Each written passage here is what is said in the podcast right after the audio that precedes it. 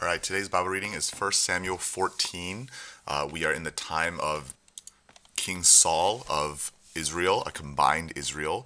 We see that he is fighting uh, foreigners, including the Philistines, uh, which are going to be often enemies of Israel. Uh, and we see here them locked in a battle in which the Israelites are not doing very well. Jonathan and his armor bearer uh, go up, uh, they show themselves, and basically they have a very strange. Uh, Jonathan has a very strange notion. He says um, that if the uh, enemy invites them to their camp, that it must mean that God is with them.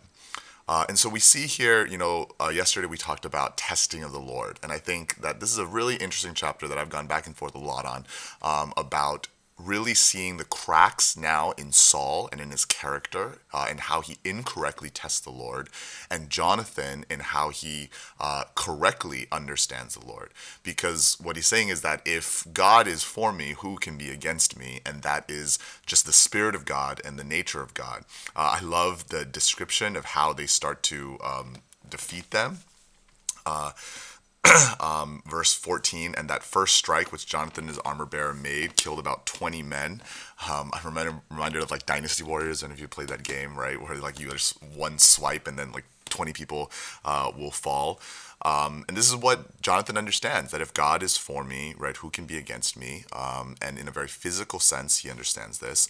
Now, Saul, on the other hand, kind of understands this, but not in the correct way. Because when he sees what is happening, uh, verse 18, notice what he does. He calls for the ark of the Lord to be brought to him. Why? Because for Saul, it is that object that is important. The ark is what's important. And later he's going to lose the ark because of this.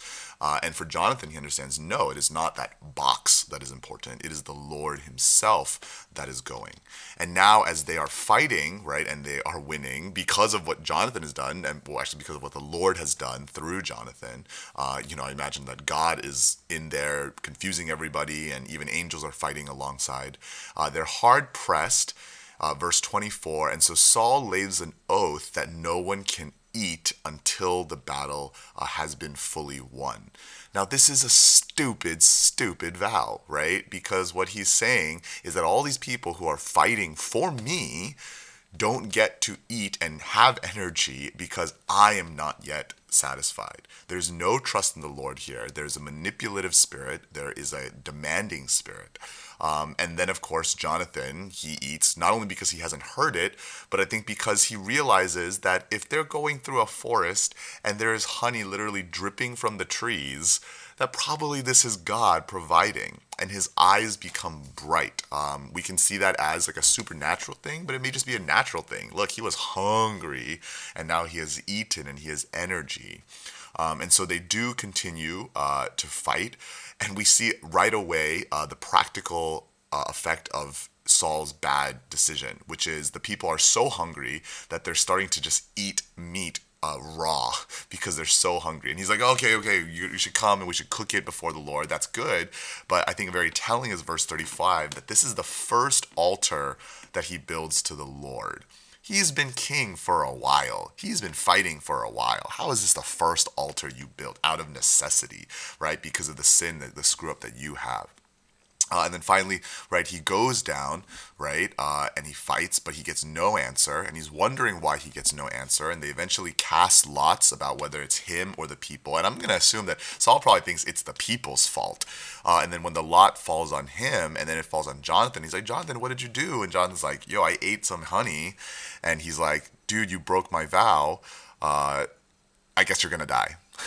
and it's actually the people then that are like, wait a second, no, God is not uh, condemning Jonathan for breaking Saul's vow.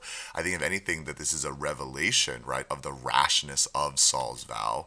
Um, and so Jonathan does not die because they understand. Uh, people understand, right, the or are starting to understand the real character of God and what that means.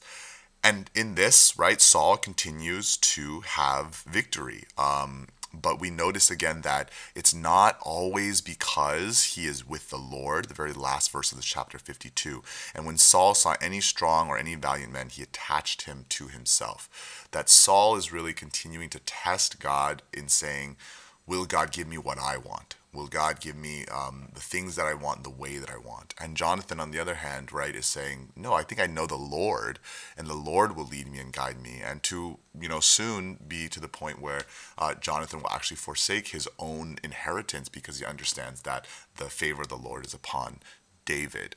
Now, uh, again, as we think about uh, a really complicated chapter like this, I think, you know, we should think about how we live in the light of the gospel in our families, in our um, marriages, in our uh, workplaces, how we live within our church? Are we really seeking the character, the will of God to lead us and to guide us? Or are we making rash vows and trying to do things ourselves because we misunderstand what God's will really is? Um, and this is hard. This is something that we have to discuss together. Uh, but it is important because, you know, as I've heard many times, right? Are we asking for God to bless what we are doing or are we asking to do what God is blessing?